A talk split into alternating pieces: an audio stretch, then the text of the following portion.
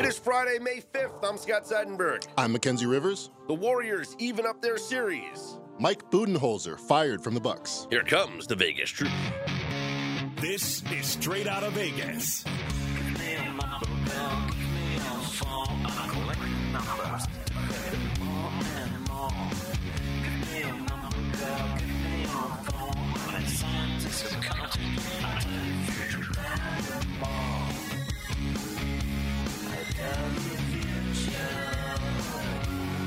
We are straight out of Vegas AM, your daily destination for sports conversation with a Vegas lean. Here's what you need to know to start your day. Warriors winning cover over the Lakers 127 100. The Bucks fire head coach Mike Budenholzer. And absolutely no more betting is to be had on the Alabama baseball team. Scott, what is the Vegas lead? I want to talk about that Alabama story because it's fascinating. Because I've been dying to bet on Alabama baseball. I but know we right have now. the I Crimson Tide do it right baseball team's a hot ticket right now.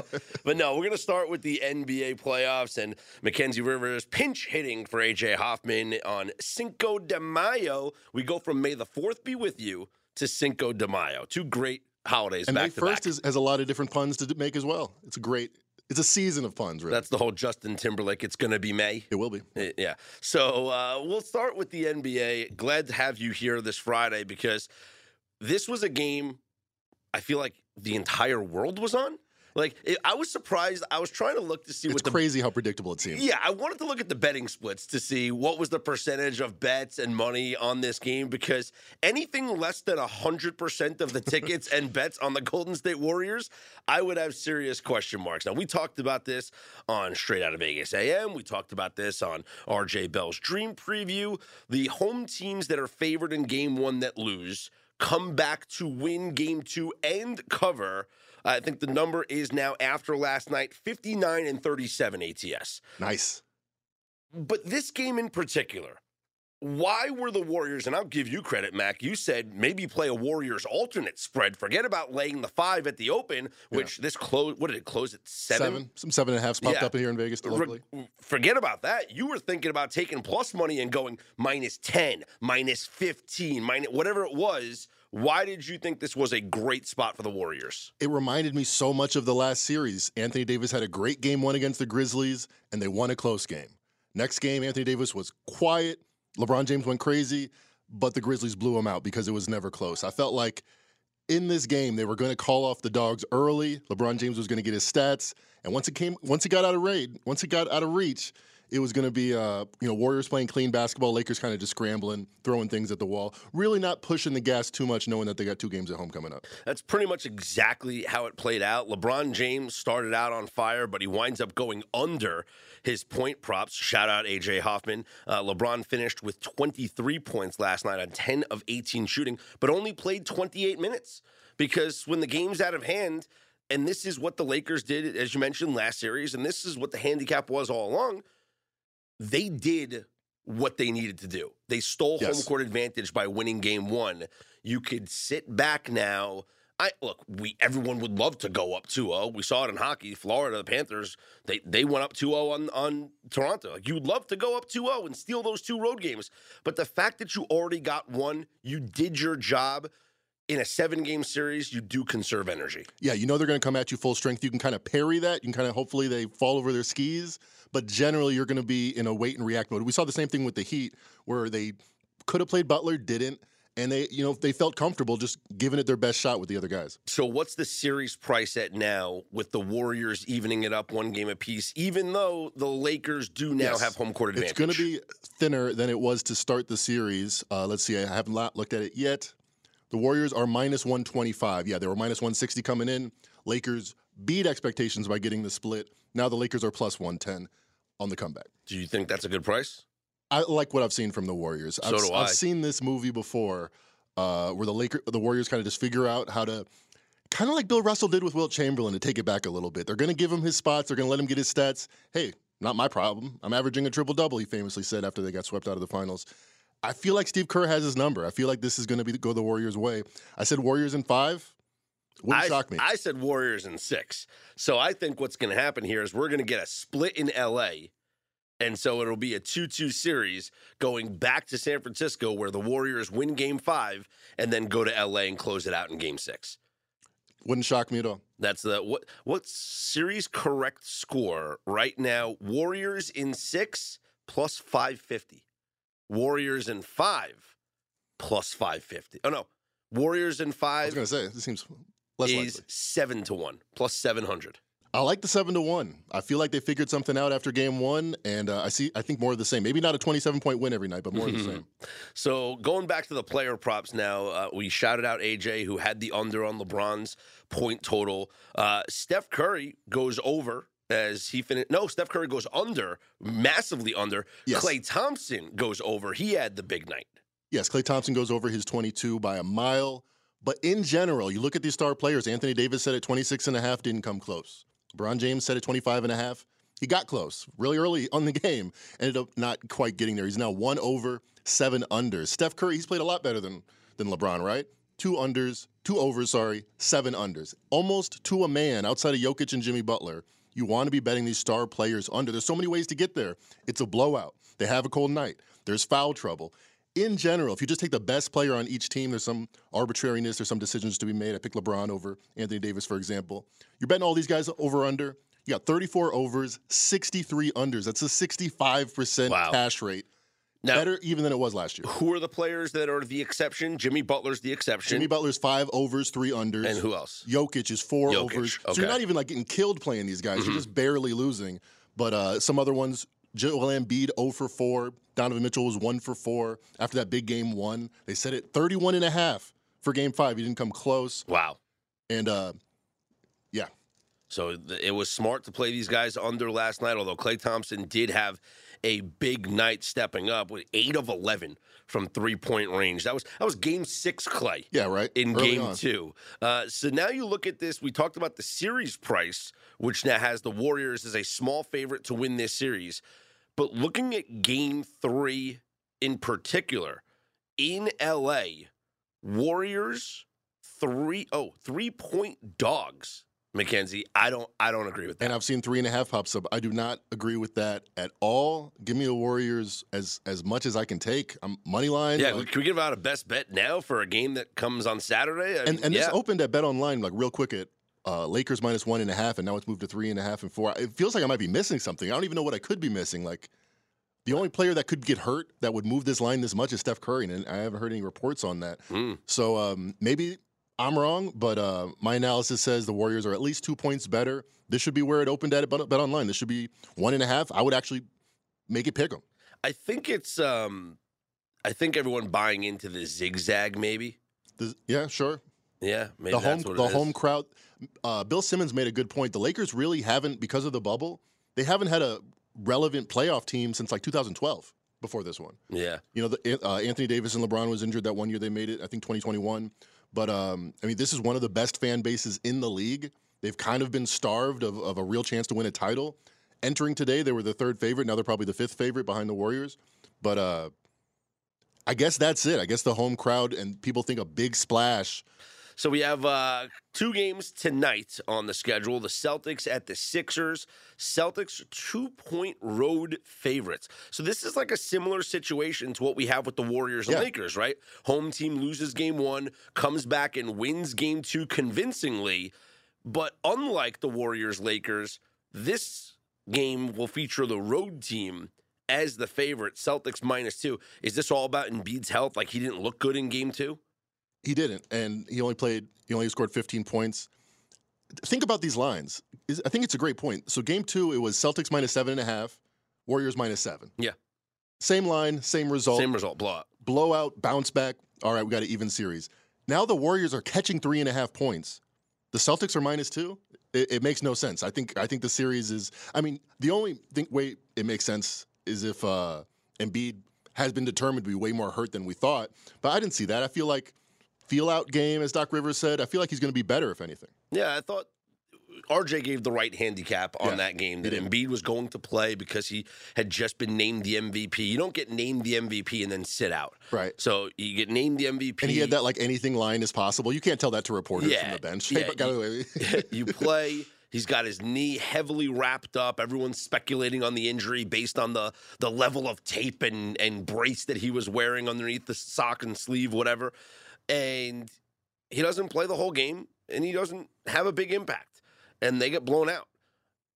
I think you'll know early on in this game what version of Joel Embiid you're going to get, and so maybe this is a live betting opportunity. That if you Good see point. if you see Embiid looks great and has a burst in the first quarter, maybe the Sixers are the way to go in this game. If you see him hobbling and he doesn't look right and he's a little slow, then this could be a similar result to what we saw in Game Two. That makes a lot of sense. Another way I would look at this game is the over. The Celtics have done anything they've wanted on offense in this series, and the Sixers did in game one.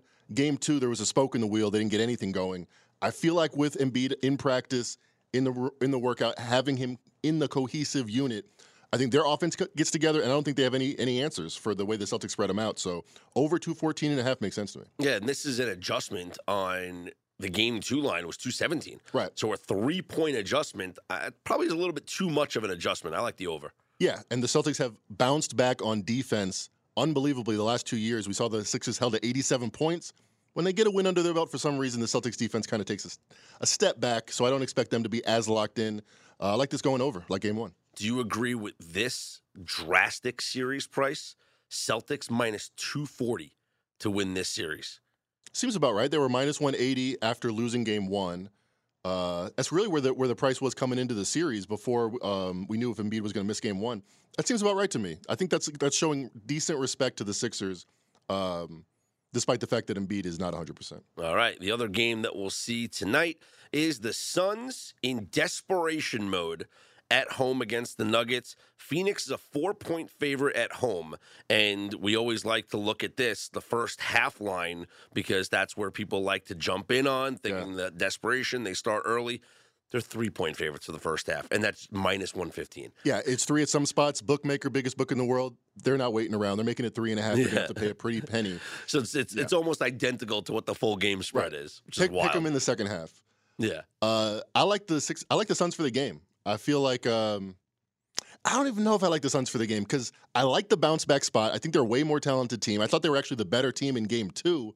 Then again, once Chris Paul went down early in the third quarter, they really didn't have an identity. They really didn't figure out anything on offense. Chris Paul was doubtful. The, la- the fact that the line's moving from three and a half, one four and a half has popped up at Circa. Maybe Chris Paul's more questionable than than the reports have led on, but that's something I'm monitoring because it's tough to play the Suns without one of their four key players. Mm, down two games to none.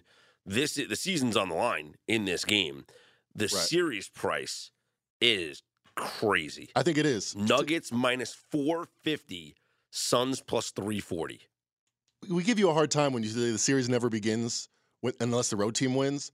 But this series has gone to to what the Vegas market expected. The Nuggets were significant favorites, minus 180 favorites in both games. Mhm. I think we're making too big of a reaction. I think Fez said, "Man, they were killed.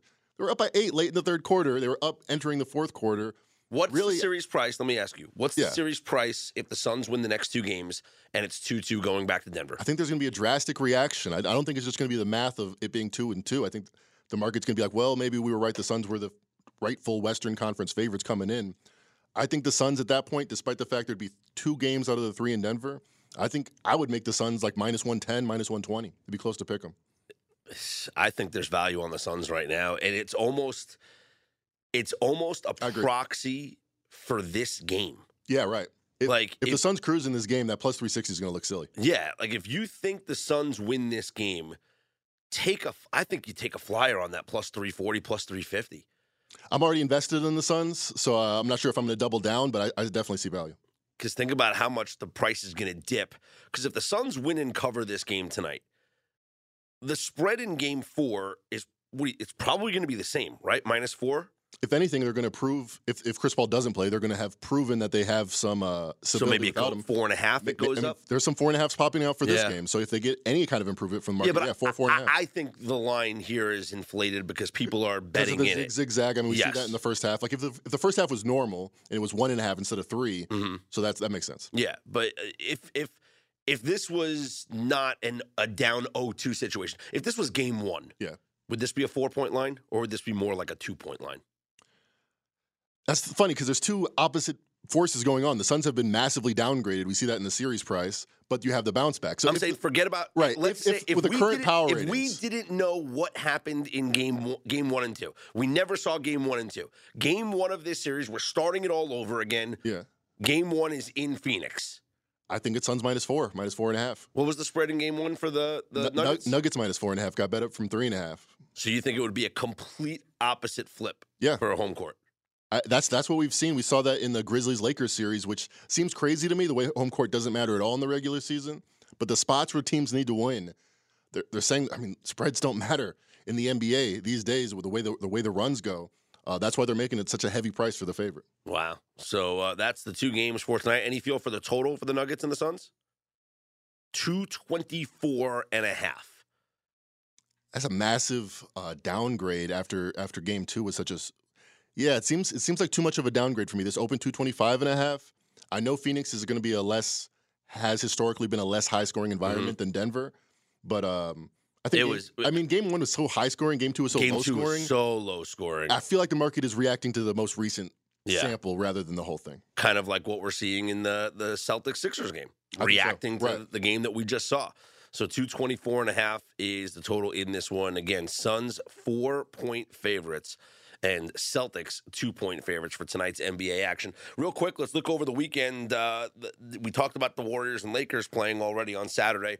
But the Knicks and Heat tomorrow, game three. This is the first game in Miami. The series is tied at a game apiece. Looking at the series price right now, you have the Miami Heat slight favorites, Right. minus 115. This game three, the Miami Heat, minus three and a half Bet up from three. I kind of like what I saw from Miami in game two. without Jimmy Butler. with, without Jimmy Butler, and it was an advantage kind of. They talked about how the players were practicing as if Jimmy Butler wasn't going to play. The Knicks didn't know that till game time, but the Heat arguably did. So that maybe that's how they punched him in the mouth a little bit. But defensively, Julius Randle had a big first half. He hit some shots. It feels like they're relying on hero ball a little bit too much. Jalen Brunson had a Mm. big second half. I don't really see a lot of cohesion as far as getting past the- the Heat defense. I feel like there's a coaching advantage. Spoelstra uh, completely depanced Bickerstaff in round one, and he's lo- he looks to have a tactical edge over Thibodeau in this one too. Yeah, the Knicks were also forced to go small because the, both their bigs got into foul trouble early. Yep. And, and I love the way that that uh, Ha- Havern Havern Havernstein Ha- Isn't, isn't he like like like your uh, your brother, man? Hartenstein. You got to know this guy. Hartenstein. I love the way that Hartenstein's been playing, but like he grabbed like four, he grabbed three fouls like Right. really quickly, um, and, and he winds up found out of the game later. 25 of the first 35 shots for the Heat were threes. I feel like the Knicks were kind of flummoxed by the fact that they were spreading them out five wide so often. Yeah, yeah. Mitchell Robinson got into foul trouble early, and then Hartenstein came in for him. He got into foul trouble, and so this was kind of like a whole mixed bag. But the Knicks were able to pull it out with a 111-105 win in Game Two and even up that series. I do we know about Jimmy Butler's status for Game Three? I mean, The line tells me he's playing. Yeah, I that's mean, what I would no think way as they'd well. be a better team. that's what I would think as well. So, uh, And it- plus his smile, did you see the, his like his menacing smile while the, the clock was ticking down, He's nodding. Yeah, he's felt ready. like if they were down 0-1, he would play. But No the doubt. fact that they won game one, he chose not to play, and then he's going to play here in game three. The Miami Heat, three and a half point favorites over the Knicks tomorrow. Stanley Cup playoff action last night. Mackenzie, with both home teams losing game one, I was banking on the home teams responding in game two. Celtics, Warriors, it works out. Makes a lot of sense. It worked in the NBA. It also worked in the first round of the Stanley Cup playoffs. We had a situation where a bunch of home teams lost game one. They all responded with wins in game two. The only one that didn't was the Devils, who lost to the Rangers in their game two in New Jersey. They came back to win that series. But everybody else bounced back with game two wins. So the Panthers and the Kraken both won game one on the road. So I'm thinking Maple Leafs and Stars. They're going to win in game two and they're going to even up this series. The Maple Leafs take a 2 0 lead over the Panthers. They give up a late goal in the first period. Well, not late. It was like midway through the first period. And they go into the locker room or dressing room, as they call it in hockey. It's a dressing room. Okay. It's a clubhouse in baseball. It's a locker room in football. It's a dressing room in hockey. You ever play hockey? Yeah. Is it odd to have two half times? No. They're called intermissions, not half times, because it wouldn't be a half. That's good math. You Yeah. is, is is it weird having uh, you know three breaks in a basketball game? I guess you don't go back to your locker room. That's the thing, quarter. yeah. It's just you like a just go to your bench. It's It's, a like a long timeout. timeout. It is. It's like a it's like a long timeout. No, I, I, I mean, You get used to it. You, get, you got strategy in there. yeah. You go back, you take your skates off, right? Well, because my feet always hurt. Yeah, my skate. That always hurt So- me too. Although they would tell people would tell you don't take your skates off, right? But I 'em did. like a like a spring. Like, yeah, but I did it every time. Took my skates off, uh, took my pads off, and just kind of like sat there, sulked, thinking about how bad I was, you know. And it's like, especially like the games. Like I played goalie for a little while, Huh. and that was not fun because I was a butterfly goalie. And what what that means is the way that I uh, the way that I defended is there's two different ways. You can be a stand up goalie, whatever. Butterfly, I you go down and you You're bring your knees, knees, yeah. together to make your pads Looks hard. stand up that way. Looks like you got to be flexible Right. for that. yeah, I was also like 15, 16. um, I had the bad tendency to drop into the butterfly before the puck was shot. So guys would just so they would skate towards me, and as soon as they lifted up their stick to shoot, I'd drop down into the butterfly, Left or right. and then they would just put the puck over my like over me into the net. So I gave up a lot of goals. like it was it was not good. I had a very quick glove. I was- you know, I'm a lifelong lifelong baseball player, so I had a very good glove, but I was very the top shelf was always open because I would drop down way too early, and then I remember like as- as I was older, it was just like guys got you know older and better, and I was 17 years old, and I couldn't skate in, in- anymore, and it was just whatever. I tried skating last year. I took my nephew ice skating, and you ever do something where your brain thinks you can do it, but your body disagrees? I'm just discovering that in pickup basketball. I'm all time defense at this point. I'm not running down Yeah. the court at this point. Yeah. It's like now it's like, eh, do you try shoot a three? And you're like, wait a minute, I used to like not have to jump to do this. And, or- It's more like when I drive. Like Yeah. I'm like trying to get past a guy, and I'm like, "Oh, I'm still at the three point line. What's going on? so I took my nephew ice skating, and my brain's like, you've skated your whole life. Like Right. you played Riding hockey. a bicycle. You played hockey. You you, you used to be able to skate backwards. You were fast. You you you, you could cool. you could do this. I stepped onto the ice and I was like Bambi. Like I couldn't find my footing. And then you start to realize like that the last time I played hockey was over 20 years ago. That's crazy. It's In my head, I'm still like 20. yeah, yeah. I'm, I'm like, wait a minute. I'm like, yeah, I'm 39. I was 17. Like, that's like 22 years. That's a lot of time.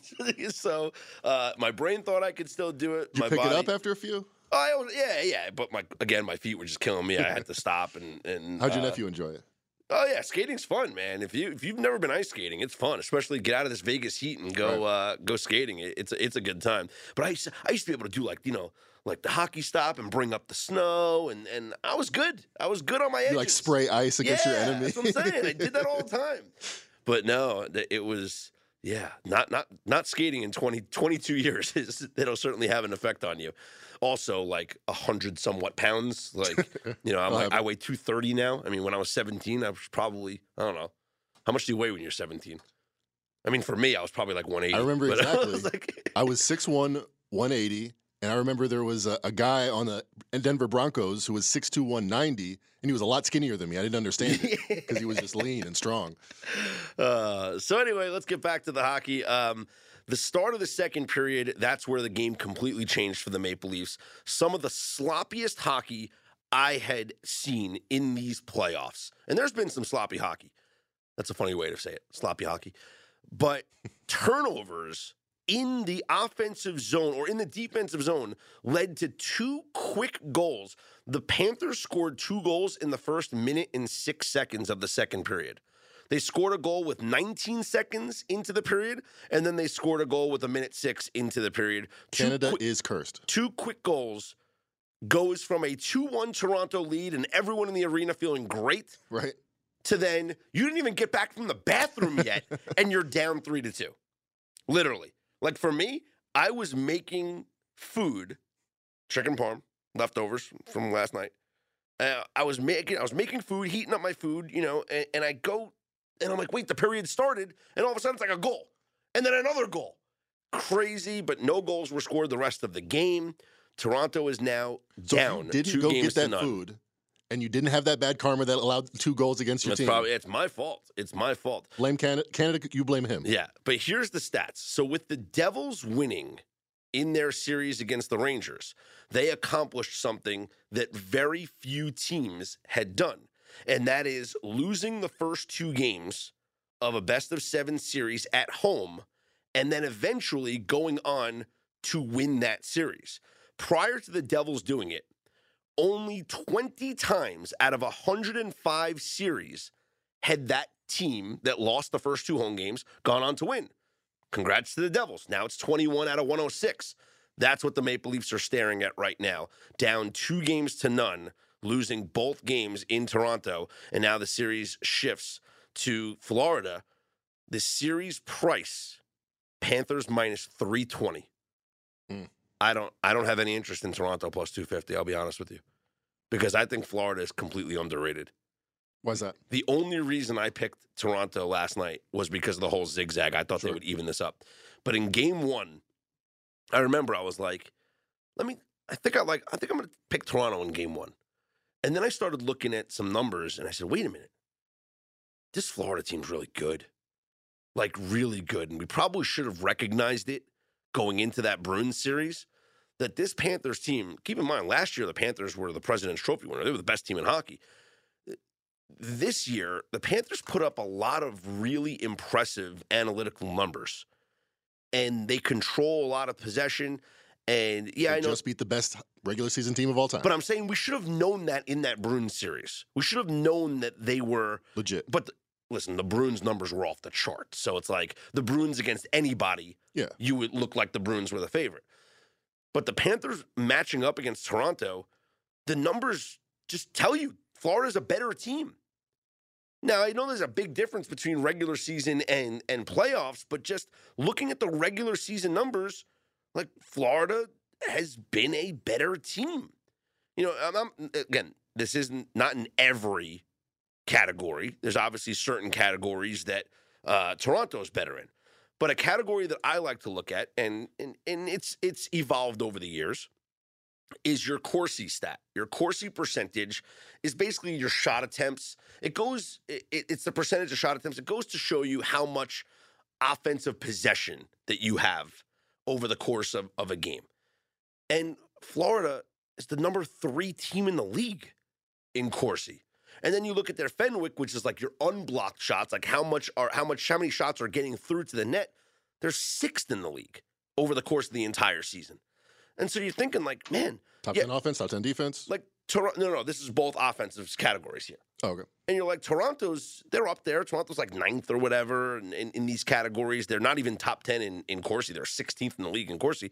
But you're like, man, maybe this makes sense. So I didn't want to bet against Florida in game one. I took the over in that game.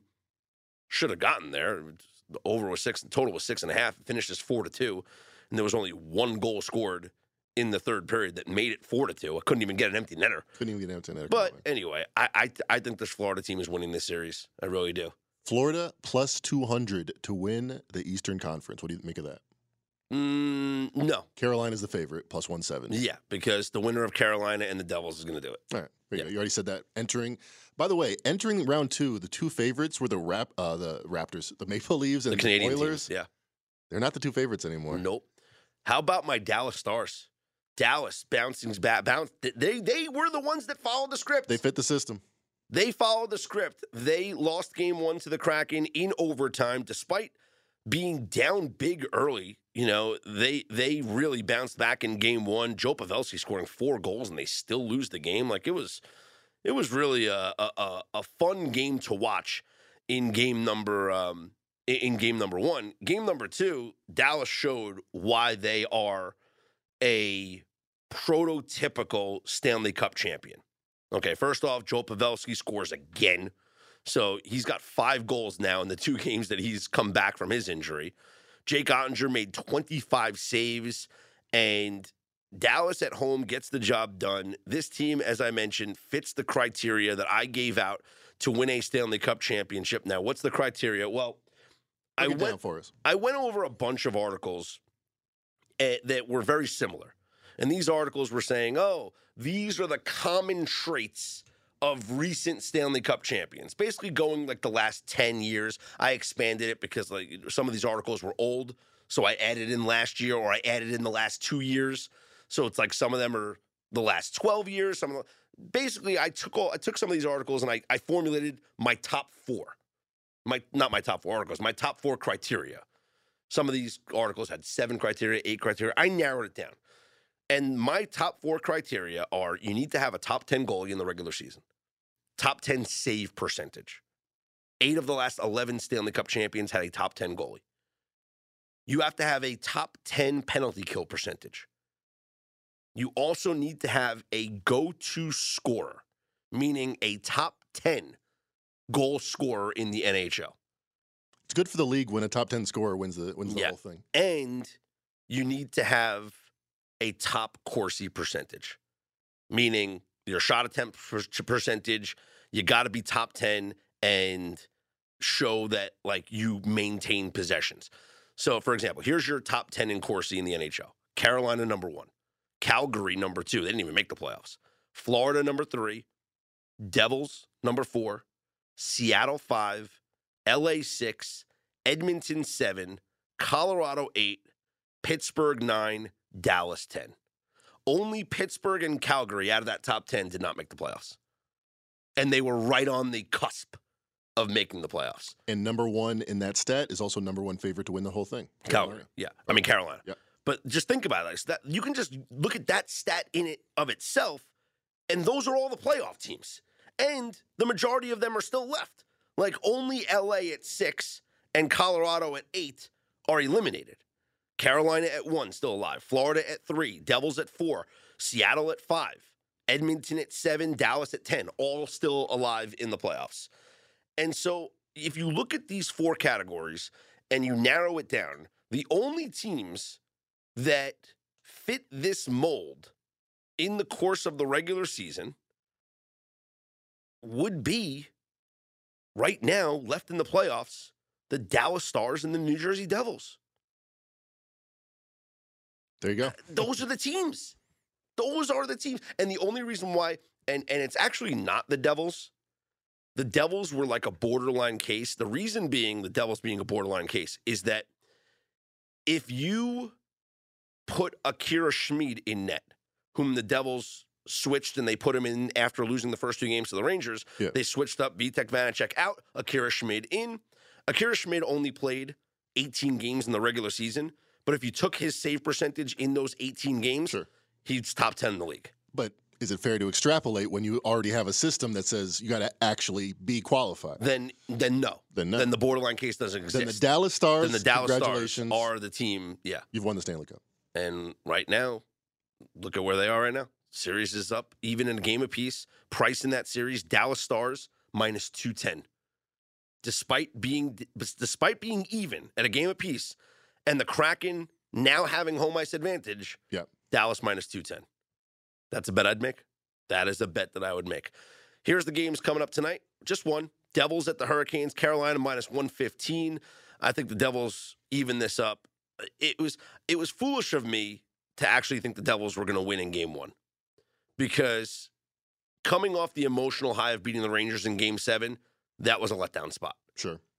Now they've had a day or so to regroup. This is where the Devils get back on track and win this game. I think they even up this series against the Hurricanes tonight. On Saturday, Oilers at the Golden Knights. What a great game for Vegas. Am I reading this right? Are we home underdogs? Get this out of my face. What? Yeah. What? Mm-hmm. VGK Mm-hmm. at the castle? The Fortress, they call There it. There you go. the There you go. Fortress. Yeah, I, I think it's it was such an impressive game one. The I, I think you have to keep looking at the totals in this series. Just Edmonton's going over in their games. Six four was the final in in the game one. Their games against the Kings,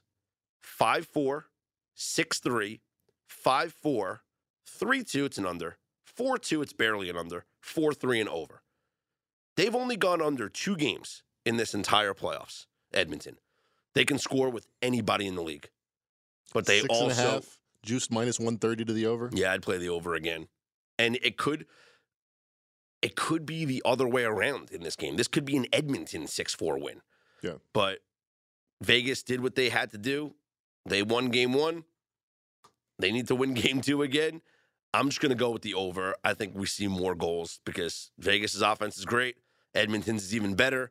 I think Edmonton wins, but I'm not going to bet against the home Knights. So go. give me the Devils to win tonight.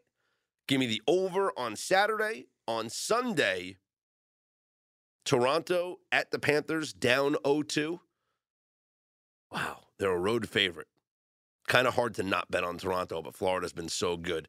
And then Dallas, a road favorite at the Kraken in their game three with that series up even at a game apiece. Um, I probably would lean. I'd probably lean toward Dallas in every game this series. I think Dallas could win the next three games and win the series four games to one. They're that good. Kraken's happy to be there. They, made already won their playoffs. series. You know, they they beat Colorado. right. That's, That's like winning deal. the Stanley Cup. Technically, right? If you beat the last champion, then you are the Stanley Cup champion. You have the belt. That's how. it works. Congratulations, Seattle. This show is sponsored by BetterHelp.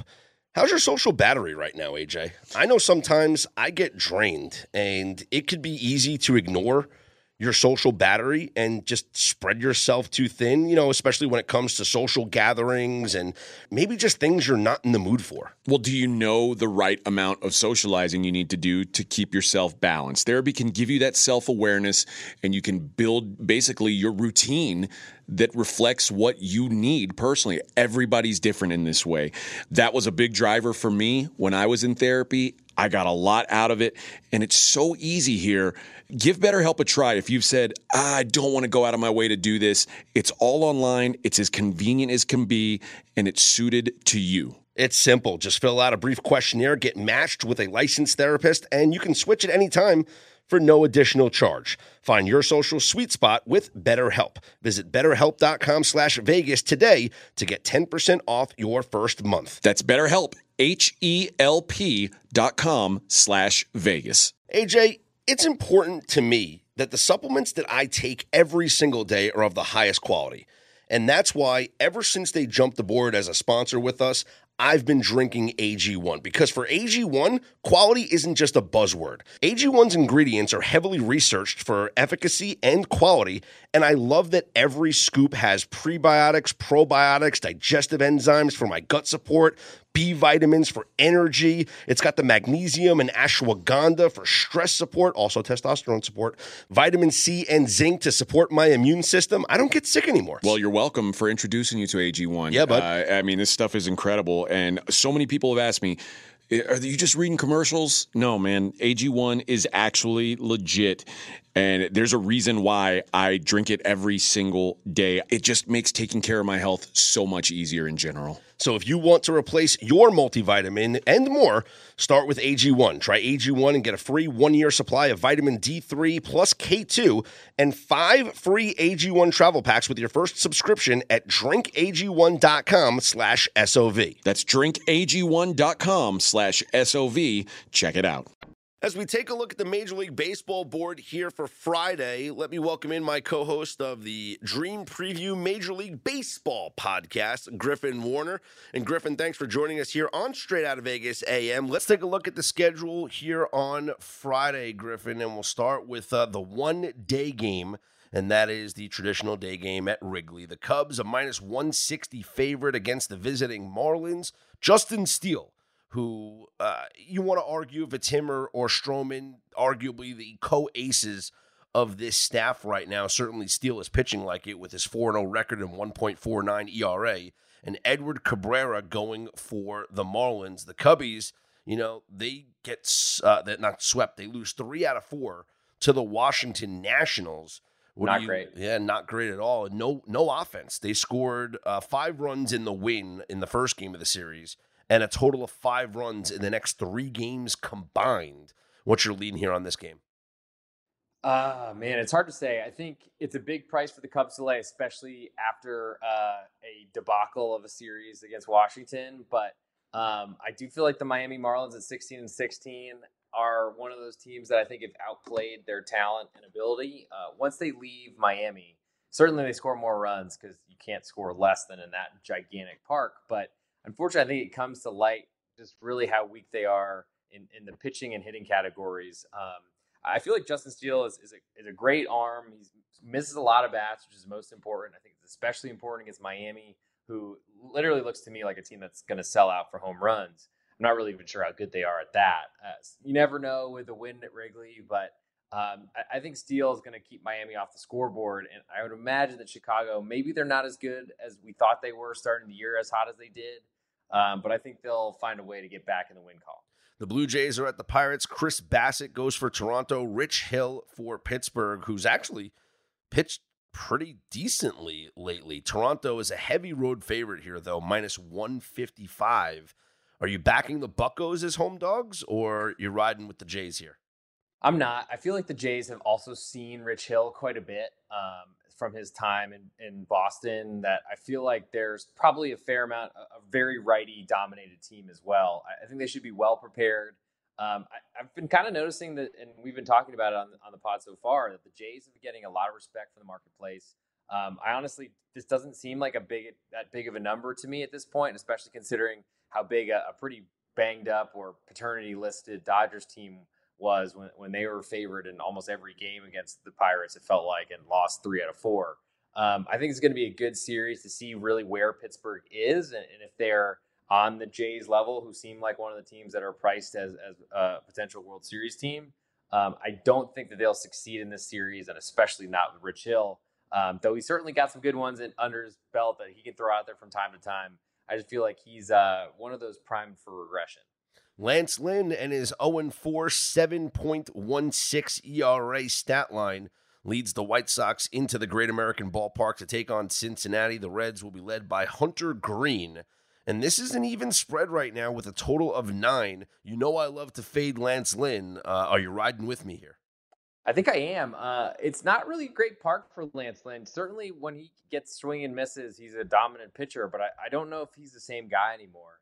I feel like the riding fastball or rising fastball isn't really the same as it used to be. It's not as fast as it used to be. Uh, maybe all that barbecue is finally weighing him down, even though it didn't for the first 37 years of his life or whatever the number was. Um, but I, I got to say, the White Sox aren't really a team I'm afraid of. I'm kind of hoping that he'll move to a favorite here, and then we can get a little bit of plus money on Hunter Greene because I think he can strike out anybody, it seems, and it feels like that White Sox lineup is primed to be a, favorite that goes down on the road if, if they potentially climb to that number. Jhony Brito gets the start for the Yankees in Tampa against the Rays. It looks like Yonny Chirinos is going to be the opener for Tampa. Tough spot for the Yankees, who they've won two in a row, so maybe trying to turn the corner, but this lineup is still terribly banged up. Yeah, I'm I'm pretty concerned about New York. I mean, I mean, I'm not a Yankee fan. I've rooted against them pretty much my entire life, but as a gambler, it's you, you can't have favorite teams anymore. It feels like um, looking pretty good at two games under 500 in last place in the AL East. I, I would say that that's probably gonna uh, they'll they'll climb from there moving forward. But uh, it's been a tough stretch. The nice part is you get 162 games to try to work your way out of some struggles. Um, but I, I got to say, for, for teams that aren't really handling injuries well, I feel like those are great times to be against teams. So it's going to be hard for me to, to really look at the Yankees, um, despite being big underdogs in what should be a lot of this series. The Phillies host the Red Sox. Chris Sale against Zack Wheeler. Philly, a heavy favorite, minus 160. And hard not to like Philly, uh, even though they got swept by the Dodgers and gave up a boatload of runs. Chris Sale hasn't shown me anything this year outside of one start. And I just like this Phillies lineup now that Bryce Harper's back and, and it does lengthen it a bit. It certainly does. Uh, I think Philly, it, they're a little bit interesting to me because they were they got a lot of respect. I feel like in Houston, maybe maybe no one likes the Astros anymore or something like that, or, or maybe they finally feel like the, the bashing tra- trash cans has fully come out of the organization by now. Um, but I, I, take notice when teams are, are small underdogs on the road against good pitchers. I think we found that with Zack Wheeler in his last start on the road at Cristian Javier um, was pretty much over from the start. It felt like, uh, and so I feel like Zack Wheeler is maybe coming around. Had a really good playoff series last year until he got a little banged up right as the World Series was starting. Um, I don't. I mean, I'm looking to be against Chris Sale. I, it's so hard for me to, to really project what he's going to do, and that's never something I want as a big underdog, it makes it a little bit easier. But I'm not really a believer in this Red Sox like Bash Brothers team that's coming from behind, in every loss it seems turns into a win. I feel like that time and that kind of thing will run out sooner rather than later. The Mets are hosting the Rockies, and we have Colorado coming in, winning four straight, a sweep of the Brewers. The Mets just got swept by the Tigers. They're losing. They're not scoring any runs. Kodai Senga is on the hill for the Mets. That's my guy. Antonio Senzatela makes his 2023 debut for the Rockies. The Mets are minus 250. This line doesn't make sense. I don't want to bet against the Mets, but I can't bet on them with this line.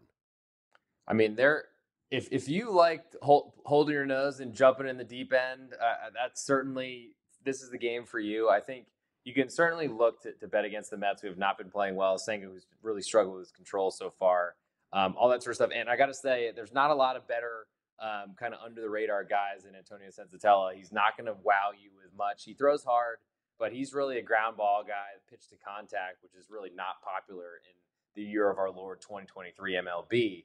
Uh, big, big, gigantic price. Maybe look at a run line here if you don't want to feel like you want to go all in with a Rockies money line play. Um, but I feel like this is also the series where the Mets, it's time for them to prove it to us. And they have a great, great opportunity. It's one of the worst teams in the league at home. Yeah. Although that one of the worst teams in the league is 12 and 20. The Mets are 16 and 16. So it's not like they're a record wise that much better.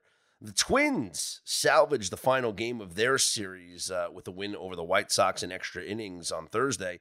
They take on the Guardians in Cleveland, and Bailey Ober gets the start for Minnesota against Peyton Battenfield for Cleveland. Now, Minnesota's offense hasn't been doing anything, and we know that Cleveland doesn't really score that much. Total's eight and a half here. Minnesota's minus 120. Can I interest you in uh, in, in under? I, you certainly can. I, I, feel like anytime there's a Cleveland uh, game on the schedule, I, am thinking under based on how good that bullpen's been.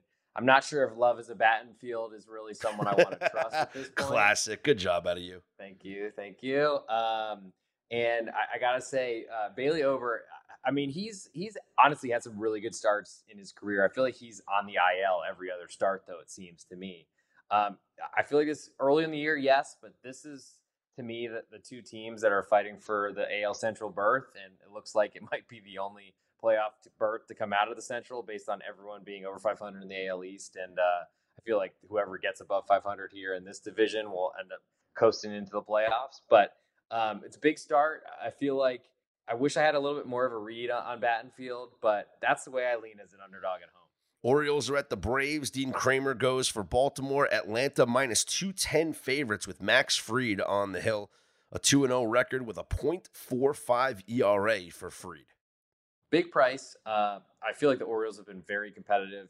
Uh, I'm really going to have to keep myself away from from betting them if they're going to continue to be like two to one underdogs coming through this year. I feel like Max Fried is not exactly the guy I want to, to fade in that type of situation, especially with how much Kremer has been struggling. Um, but I feel like this is one of those games where if the Orioles can hang in there and make this a bullpen game, they have a huge advantage late. So I'm interested in the Orioles who are not so quietly 21 and 10, I yeah. gotta say, to start the year. Yeah, absolutely. Last year, no fluke. Uh, the A's are at the Royals. Kansas City minus 155. Kyle Muller going for uh, Oakland and Brad Keller going for Kansas City. This is a matchup of a six win team at an eight win team. Well, uh, you know, I'm sad that I'm going to Atlanta tonight. Uh, for, I'm trying to get to the Braves on Saturday. If, if things all go according to plan, might see the quad father, Spencer Strider. Um, but if I wasn't out of town, I don't think I'd be canceling my plans for this one. I gotta say, uh, two teams that are trying to lose. Uh, it's uh, honestly amazing to me what Mark Kotsay is doing. Like I know he's not in on this like tank for the first pick type of thing. Just he can't be because like no one is in professional sport. But he is so good at, at losing games. The the no hitter that was like given up the other night was just incredible way to lose games. Like bunting, trailing in the eighth inning and bottom of the eighth. I, I mean, it's honestly incredible, and I think it makes it so it's really hard for me to even consider betting an Oakland team, despite being a gigantic underdog to maybe the second worst team in the league. Yeah, well, when they're the worst team in the league, that's what happens. The Tigers, coming off their sweep of the Mets, will send Matthew Boyd to the mound in St. Louis against the Cardinals and Jordan Montgomery. St. Louis is minus 235, and they don't deserve to be minus 235 against anybody. Yeah, they they're winning three. 31.3% of their games, a nice 313 Jose Altuve uh, batting average out there, except for winning games, not necessarily getting hits at the plate. I, I don't know what to say about St. Louis. They've been favored way too much this year, um, which makes me think eventually they're going to turn it around. Uh, but like, how long can we wait? And how many like very nicely priced underdogs am I going to skip? Yeah. Uh, instead of betting against the Cardinals at this point. So um, Matt, Matthew Boyd is not exactly my uh, my favorite person out there. I'll admit. Uh, I don't know that he gets enough swing and misses, especially against a really powerful Cardinals team. But I feel like when you find teams that are not playing well and they're giving like huge prices, there are worse bets to make in this world. Yep. Uh, the Rangers send Dane Dunning to the mound in LA against the Angels. Tyler Anderson, talk to me about your boy Dunning. Are you back in the Rangers? I mean, Dunning has had a really good start to the year, maybe a little bit of uglier numbers lately, which has only raised his ERA, I think, below two and a whip, I think, below one. So that's exactly what you want from a pitcher. I'm a little nervous about how long he goes, and the uh, Rangers bullpen is seemingly a weak point for them, though they're off to a great start. Um, I, I, think for the most part, I'm still questioning what Tyler Anderson's doing and, and if he can. I guess he had a good bounce back start, but he had a really tough start to the year, and it feels like now that he's out of the Dodgers system and doesn't have the scouting reports or whatever the heck they offer him, um, that he's in Anaheim and it's kind of like one of those do what you can and we'll see how it goes type things. Um, I still think he's going to return to the pitcher he was, at least much better now than he is now, more closer to what he did last year. But it's hard to say that until you see it. So I'm interested in the Rangers, especially because I think quietly, and it's something that, or at least it's taken me a little while to notice, the Rangers lineup, even without Corey Seager, has been mashing the ball, and that's something to pay attention to, especially against a series against the Angels, where if they're the better hitting team, then I'm not sure where the Angels are better.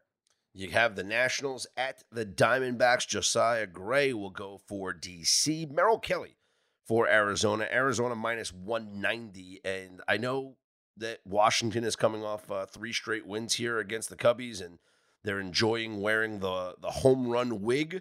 But I really like this Diamondbacks team, and I'm going to back Merrill Kelly here, even at this high price. It's it's a tough situation. I, I really like Merrill Kelly as an underdog. I feel like he's so good at keeping his team in games. It's a little really weird, honestly, to see him as a nearly two dollar favorite. Um, I it's it's like one of those situations where um, I'm really hoping not if it's against you tomorrow night, but I'm really hoping the Nats keep winning because I am looking to try to bet against them as much as possible, and I think it's going to take like maybe being a couple games over 500 to start seeing them being favored or something like that, so I can play an underdog against them. Um, I'm kind of at this point lying in wait, just waiting, hoping that these really bad teams start getting on win streaks because I want to be against them as much as I can. Dodgers take on the Padres in San Diego. Clayton Kershaw against Joe Musgrove. Joe Musgrove with his 10.8 ERA. Uh, but hey, come on, it's it's he, he, hasn't thrown a lot. It's only been two starts, so give him a break. Uh, but Clayton Kershaw off to a really nice start this season. Dodgers minus 125 favorites here. So I went to the series a couple years ago in San Diego. There's going to be a large Dodger contingent there, of course, but uh, still seem like besides the fights in the outfield, uh, there's going to be a, a, big, big emotional series. I think. Um, I'm looking to back the Padres as much as possible. Half of Joe Musgrove starts being at uh, 7,000, 12,000, whatever the number feet was in Mexico City, where the smog clogs the air and the ball actually travels even further. Um, I'm not holding that against him. I feel like this is a good spot for the Padres. The problem is they're playing the Dodgers, who are not off to a great start, to say the least. But uh, Kershaw is going to be great and, and certainly is a deserved favorite here. I want to see how high the Padres get as an underdog because that's the side I want here. The Mariners host the Astros. Seattle minus 145 with a total of seven. Luis Castillo for Seattle, Cristian Javier for the Astros. And it just feels like the Mariners are an auto bet in any Castillo start. I, I don't blame you. This is, a, I mean, they're certainly taxing you to do it. it yeah. It's way more expensive than I was expecting. Probably should have recognized that a little bit more than um, just after watching how the Astros have, have basically been an underdog in an entire series at home to Toronto and then seeing them as pretty big underdogs on the road in, in Atlanta too. So maybe I should kind of wise up to the fact that maybe the Astros aren't the same team without Jose Altuve. But uh, the Mariners are not certainly off to a good start. Uh, Luis Castillo certainly is. Um, I, I, think I'm most interested in, in an under here because I think both these pitchers can get a lot of swing and misses. And I think it's going to be hard, especially in that type of ballpark, to score a lot of runs. The Giants host the Brewers. Corbin Burnes goes for Milwaukee. Sean Manaea for the Giants and the Brewers coming off uh, four straight losses, including three straight in Colorado against the Rockies. I I, backed them on Thursday and I lost, so I, I maybe I'm just torn, but the Giants as a home dog here look intriguing. I don't blame you. I mean, it's it's really char- hard for me to trust Milwaukee. I mean, they made it clear that they um, weren't willing to spend the money for Josh Hader, and the bullpen's not been the same. Um, bullpens are one of the most important things for betting full games or you're trying to win World Series. Uh, I think Corbin Burnes is kind of coming around and starting to look a lot more dominant than he used to be. The problem if you're back in Sean Manaea is he started the year off with some good K totals, strikeout totals. I feel like that was all a myth. Um, I haven't really believed in much of him missing bats for a long time. Uh, he's in a pretty good park for it, but I also feel like San Francisco has been a lot more hitter friendly than than pitcher friendly, like it was probably the best best pitchers park in the land uh, going into this whole thing. But um, I, I don't blame you for wanting to back San Francisco, but that's that's really more of a play against the Brewers, and I think a play on the Heat. We teased this story earlier in, in the cold open or in the regular open. I don't know. How long have we been doing this show now? It's been like, it's been 40 something minutes, I guess. I don't know. Uh, so, I think it was a cold open. Yeah. We talked about the Alabama betting scandal, if you will. And let me just give a little background here.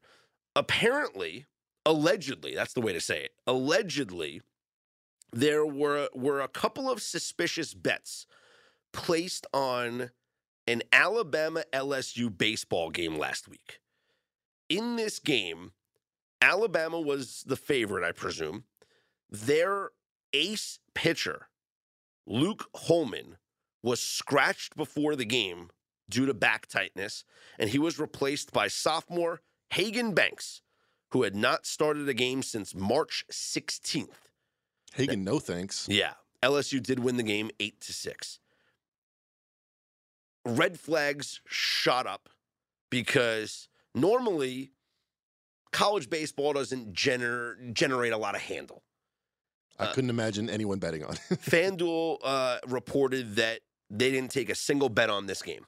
Right. DraftKings, uh, I guess, said minimal betting or whatever. But whatever this sports book was at the Great American Ballpark in Ohio, the baseball stadium has a sports book attached to it they I guess they took a large bet on LSU. And I guess it happened somewhere else that there was another large bet placed on LSU. As a result of this, while this investigation is going on, four states halted betting on Alabama baseball Pennsylvania, Ohio, Indiana, and New Jersey. They suspended, but you cannot bet on Alabama baseball until we're done with this investigation.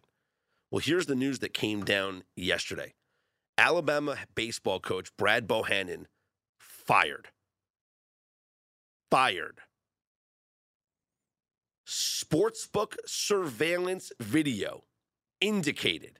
I'm reading from the ESPN article here, Mac. Sportsbook surveillance video indicated that the person who placed the bets was communicating with Bohannon at the time. This is wild, dude. They didn't write that in the article. It's my reaction. this is wild. This is like, first of all, how great is this surveillance where they can right. see like who you're communicating with? Do they zoom in on his phone and see the text messages, or do they just like hear him talking on the phone? I think it's the zoom in. They zoom in on like the text a freaking Ocean's Eleven movie, yeah. And instead of it saying like "babe," it says like Brad Bohan, coach Alabama, yeah, Alabama head coach. it's, it's, like no code at all. And he's like, I shouldn't be telling you this, but yeah, they, they, they, read the exact. Well, I guess if like I guess they could subpoena like phone records and see like if what was said or what was. Yeah, um, yeah, they um, can after the fact, but they yeah. they got that to, they got to it quick. Yeah, I, I, this is so crazy because obviously the Ohio Casino Control Commission is who it started the investigating, right? For the investigation, it's centered on two bets on the Tigers to win from the same unidentified customer. And there's no reason to believe that any student athletes are involved, but it's just about the head coach communicating with this guy who placed these bets. And then there's um, I guess, U.S. Integrity, Yes. our boy Matty Holt, who Yes, sir. is getting involved in this, and then they're doing their investigation. They're alerting all their clients, and now the conference is getting involved because there was other bets that were placed in Indiana. This is just getting Yeah. because obvious, obviously what happens is this guy gets tipped off by the head coach, says, "Hey, my my ace is not pitching today. Here's what I want you to do. I want you to go bet against us." And then You think? I don't, I don't even think. Oh, I think maybe it doesn't even have to go that far. I think someone said, uh, if you can give me some information, I'd love to have it. I'd pay you. Like I think I think it's probably that's stops there. So, okay. The coach doesn't even think about what betting is Yeah, going yeah, yeah. on. So the coach says, "Hey, man, my no one knows, Right. But my ace is out." And he says, "Thanks, no problem." So this guy goes places a bet in Ohio. Then he calls his team Indiana guy. and he says, "Hey, Indiana," he says, "Hey, get me down on LSU baseball. I got inside info that the, The, line starting is pitcher's hundred out. cents off. Gerrit Yeah. Cole's supposed to pitch, but it's actually going to be Clarke Schmidt. exactly That would somebody. like that would be something. Well, no, it would probably be even worse. It would be like this kid hasn't pitched since March, so you'd figure maybe like they call up a AAA guy. Yeah. So you have, and maybe Gerrit Cole is the extreme answer. I don't know how good this Luke Holman is, but obviously, if he's the ace of the staff, Yeah. you you would assume that they're favored. So let's say Gerrit Cole and the Yankees are minus 180. All right, like the Mets. Justin Verlander was minus 180 last yesterday. So let's say, okay, Gerrit Cole and the Yankees minus 180. You find out before the game that Gerrit Cole's not pitching. No one knows. Right. But you find out Gerrit Cole's not pitching, and instead the Yankees are calling up a guy from AAA to make the start. Hasn't who hasn't pitched since March. It, it hasn't pitched in a month. It's a guaranteed profit because as soon as the game starts and Gerrit Cole's not out there, Yeah. you can bet millions of dollars the other, however much you can get down. It's going to be such a drastic line movement right Yeah. away. This is a this is the dark side It is. of the legalization of sports betting. And here's the thing, though. This guy was stupid enough to actually call the guy who made the bet in Mm-hmm. Ohio. yeah, All they needed was one guy in between, and this is impossible to detect. This could happen 10 times a day. We wouldn't know it. yeah. So so If, if, he just left an envelope in a hotel room and left or some or crazy stuff. if the head coach calls the one guy instead of that guy placing the bet, get a beard to do it. Get somebody else to do it. right at freaking, uh, what's, uh, Carrier pigeon. exactly. You know. Morse, Morris code. code. Yes, Eli Morris. Shout out.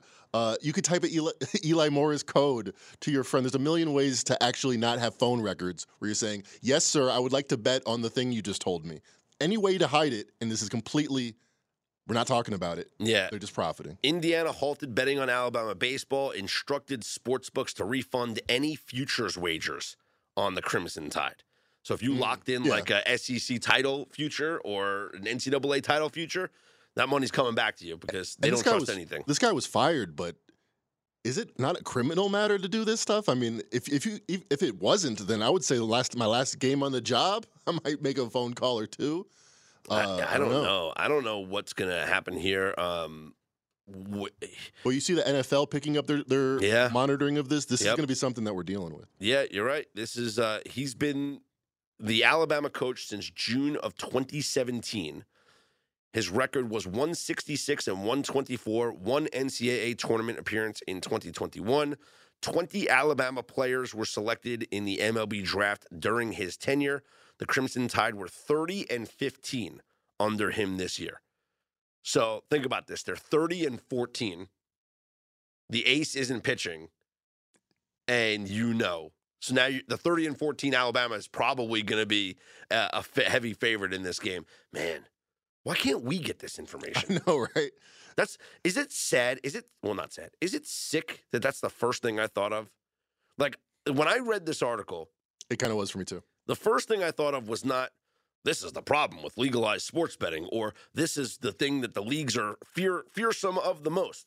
My thing was why don't I get these phone calls? Right. I hear these rumors, these buzzes. yeah. I never get a text message that says "Play this." It's a it's a lock. Yeah, and, You don't, and- you don't have to specify how you know And any information. Guys, Just text me, bro. guys, guys have information all the time, right? Right. You know, Weather. Uh, yeah, there's there's a bunch of things. Um, you know, Fez is connected. He's he's got, but it's it's you don't get a phone call from the coach. you know, Coach. like, like- He didn't even ask his assistant to do it. Like, why can't? I'm like, looking at him warm up. He's not going, Like, man. where's where's my direct line? Where's like my where's Aaron Boone texting me? Didn't you play professional baseball? You could have. Where's Aaron Boone texting me telling me that like Aaron No. Judge is not in the lineup New York today? guy should have these connections. That's what I want. I want. These I want. mid-Atlantic connections. Yeah, I want Aaron Boone to text me if Judge is not in the lineup. I, that's what I want to know. I want Buck Showalter to text me and tell me that Max Scherzer is going to suck today. Like, that's what I want to know.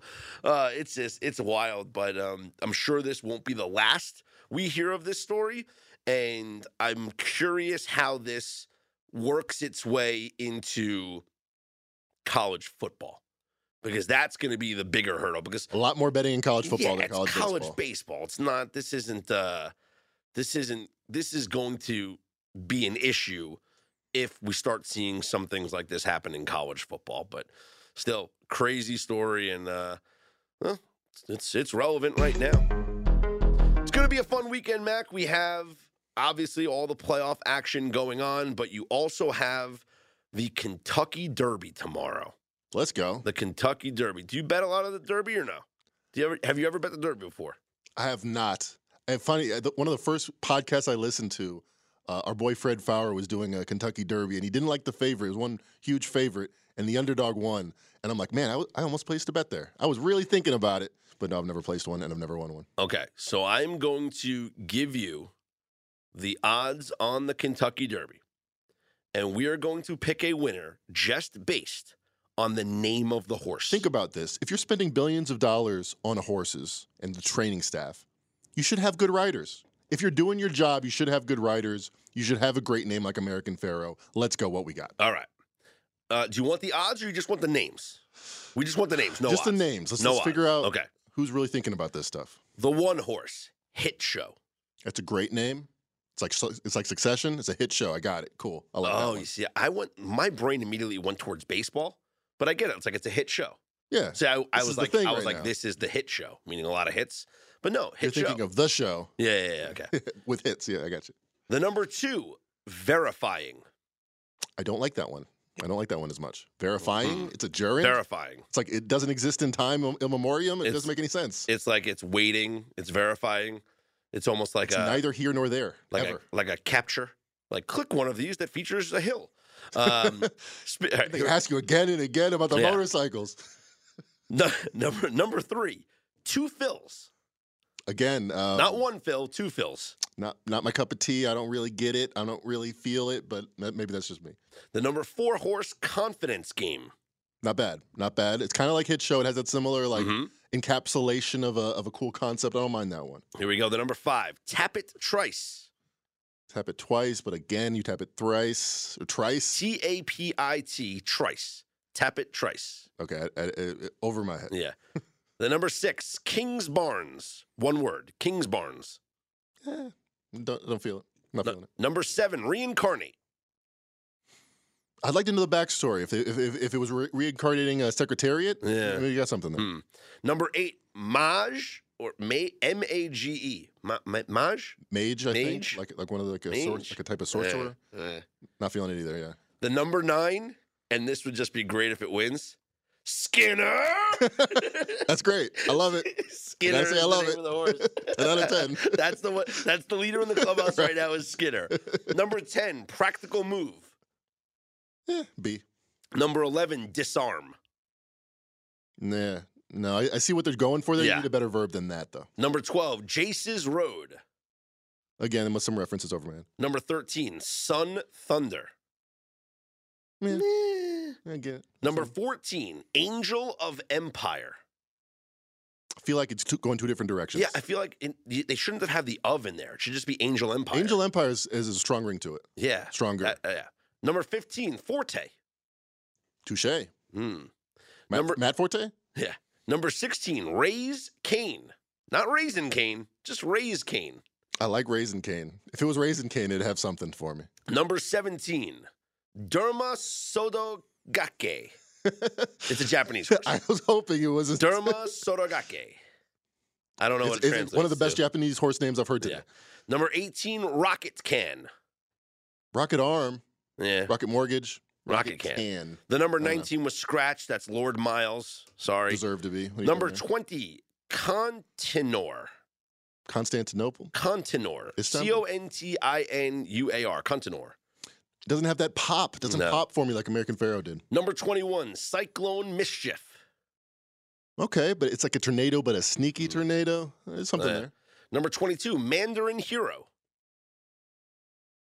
Nah. I like the Chinese. They're cool. And no number, problem with the Chinese. and number 23, King Russell.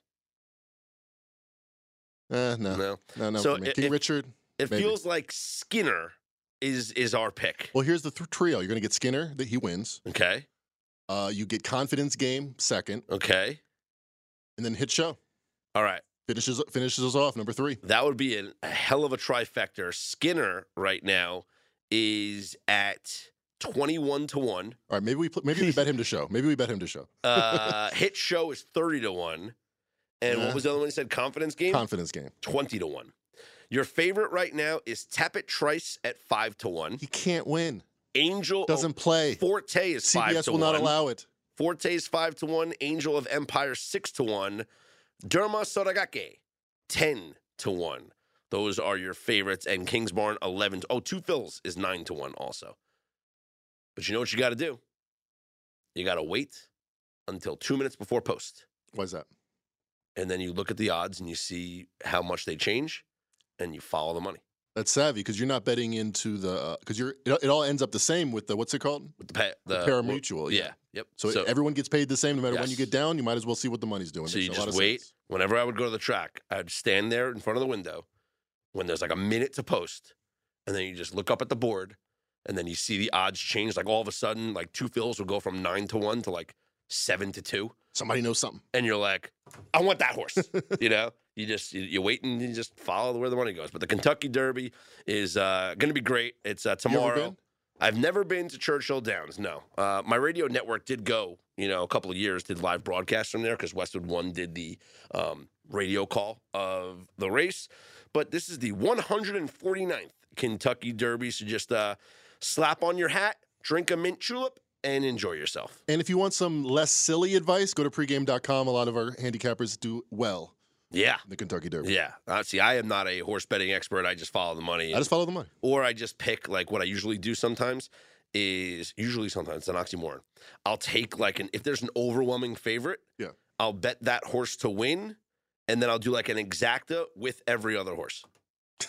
I'm going to be exactly right if I get the favorite right. Yeah. So as long as the favorite wins, and then you just hope that like the longest shot finishes second, That's kind of so fun. you get the best payout. You could just bet the favorite, but your way's funner. More yeah. fun. So you do an exacta uh, with like let's say you do the one horse with the two through twenty, whatever. So who's the favorite? The favorite The is thrice guy. five to one. Tapit Trice. Tapit Trice wins. Skinner's coming up right behind him. Skinner. Head on over to pregame.com. If you'd like a Kentucky Derby bet, I'm sure we have a variety of pregame pros that will have Kentucky Derby cards out there because it's not just the Kentucky Derby race, like the, the, the run for the roses, right? That's what they call it. Uh, it's not just that race. There's obviously a whole bunch of races at Churchill Downs. It's a big day at uh, the Kentucky Derby, so you can get uh, full betting card available on pregame.com, or you want NBA playoffs, NHL Stanley Cup playoffs, Major League Baseball, weekender all access, a 30 day all access, anything you'd like at pregame.com, you can take 20% off using our promo code BET20 because that's what we're all here for. Bet20, B E T 20, get you 20% off at pregame.com. For Mackenzie Rivers and Griffin Warner and all the horses in the Kentucky Derby, do the horses even know it's a race? I'm Scott Seidenberg. We are straight out of Vegas AM.